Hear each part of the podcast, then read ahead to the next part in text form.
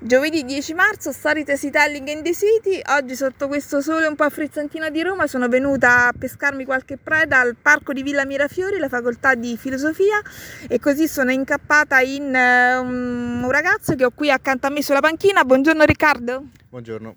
Buongiorno Riccardo, grazie per aver accolto il mio invito un po' strambo a raccontare così la tua tesi triennale, perché sei ancora nel pieno dello studio. E tesi in, immagino, filosofia? Sì, in filosofia. Okay. Quale branca della filosofia ti ha interessato di più? In filosofia della tecnica. Filosofia della tecnica, spiegaci un po' che cosa si intende. Sì, ho lavorato su un autore che si chiama Gilbert Simondon, che scriveva tra la fine degli anni 50 e gli anni 60, e la filosofia della tecnica, diciamo che è un tipo di studio che cerca di comprendere gli oggetti tecnici nel modo in cui essi sono inventati e nel modo in cui poi agiscono all'interno della società, il modo in cui noi anche ci interagiamo ad essi e, insomma, questo è il loro ruolo all'interno delle relazioni sociali. Mm-hmm. Cercare di comprendere, di usarli anche con consapevolezza, forse? Sì, senz'altro cerca di mettere in luce, se vogliamo, i pregi e i difetti di l'apporto della tecnica nella nostra società. È una tradizione difficile da rintracciare in senso proprio, ma che sicuramente da Bacone ai Sansimonisti a Auguste Comte è diventata via via più influente con il progredire anche delle tecniche. Mm-hmm. Quindi è una filosofia più europea verso la Francia, o abbiamo anche degli esperti in Italia? Oltre Riccardo che la studia. Questa è una domanda complicata. In Italia sinceramente non so se ci sono stati degli studiosi che si sono distinti particolarmente. Sicuramente negli ultimi anni ci sono degli studi, anzi anche abbastanza importanti, dagli anni 90 con mi pare La filosofia degli automi, che è un testo un po' fondatore per la filosofia italiana, e adesso ci sono anche scuole di pensiero abbastanza rilevanti tra Napoli e Milano, anche Roma si sta un pochino muovendo. Mm-hmm. Senz'altro. È un modo per far dialogare pensiero umanistico e pensiero tecnologico e quindi far incrociare l'innovazione, forse? Sì, sicuramente. Sapienza anche sta aprendo un corso di studi incrociato tra filosofia e intelligenza artificiale, ed è sicuramente una linea che sarebbe opportuno seguire.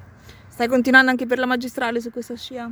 Sì, sto cercando di lavorare anche in magistrale su queste tematiche, con l'aggiunta di una prospettiva darwiniana, diciamo, legata al soggetto biologico che agisce moralmente, che deve fare in un certo senso da contraltare a invece gli automi e le intelligenze artificiali. Siete in tanti qui iscritti a filosofia? Sì, penso che anche in magistrale arriviamo al centinaio, in triennale ci sono numeri anche un po' più alti, sì. Mm-hmm. Per poi diventare filosofi però applicati quindi alla vita, alla tecnica, al progresso. Beh, speriamo di sì, questo sarebbe sì, auspicabile sicuramente. Ti vedi in delle imprese come dipendente o ti vedi tu come libero battitore, pensatore, magari, non lo so, creando dei contenuti? Speriamo nella seconda, spero di poter continuare su questa linea, diciamo, di pensiero e di incrocio di pratiche differenti, ecco.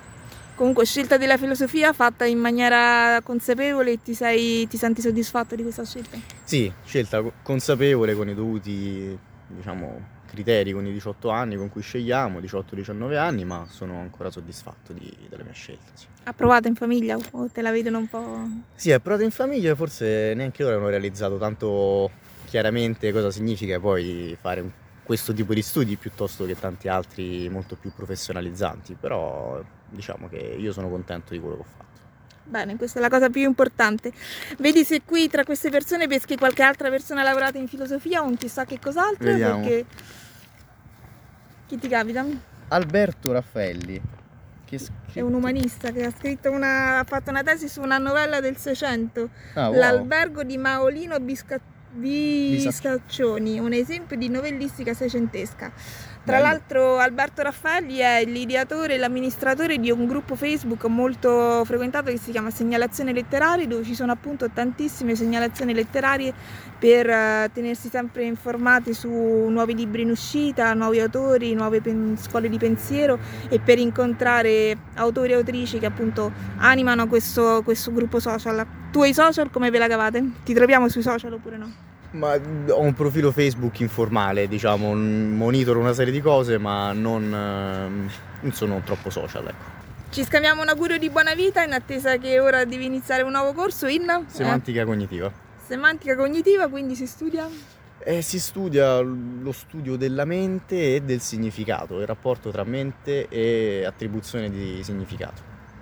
Molto molto intenso, interessante e soprattutto attuale, che se ne dica, che può sembrare invece molto, no, campato un po' in aria, invece molto attinente.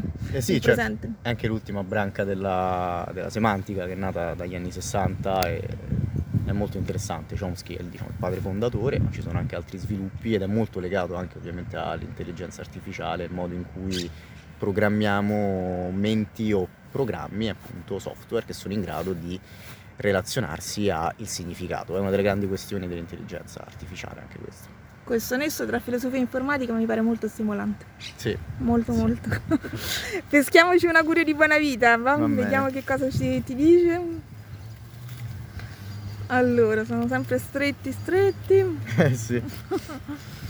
Non devono sfuggire. Allora, ho trovato un augurio di Audrey Hepburn. Uh-huh. Che ci augura il fatto che le donne belle sono quelle felici. Ecco, tu non sei una donna, però all'indomani della festa delle donne magari ci sta bene. Ma sì. Che ne dici? E invece io ti regalo un proverbio messicano, mi pare, che ti dice: hanno pensato di seppellirmi, ma non sapevano che io sono un seme. Quindi di andare sempre avanti. Grazie. Grazie Riccardo, tantissimi auguri per i tuoi studi in filosofia e soprattutto poi per il tuo percorso professionale a tutta filosofia, che mi pare che sia una chiave necessaria per, comunque, per la società. Grazie mille. Grazie Riccardo, buon giovedì a tutti.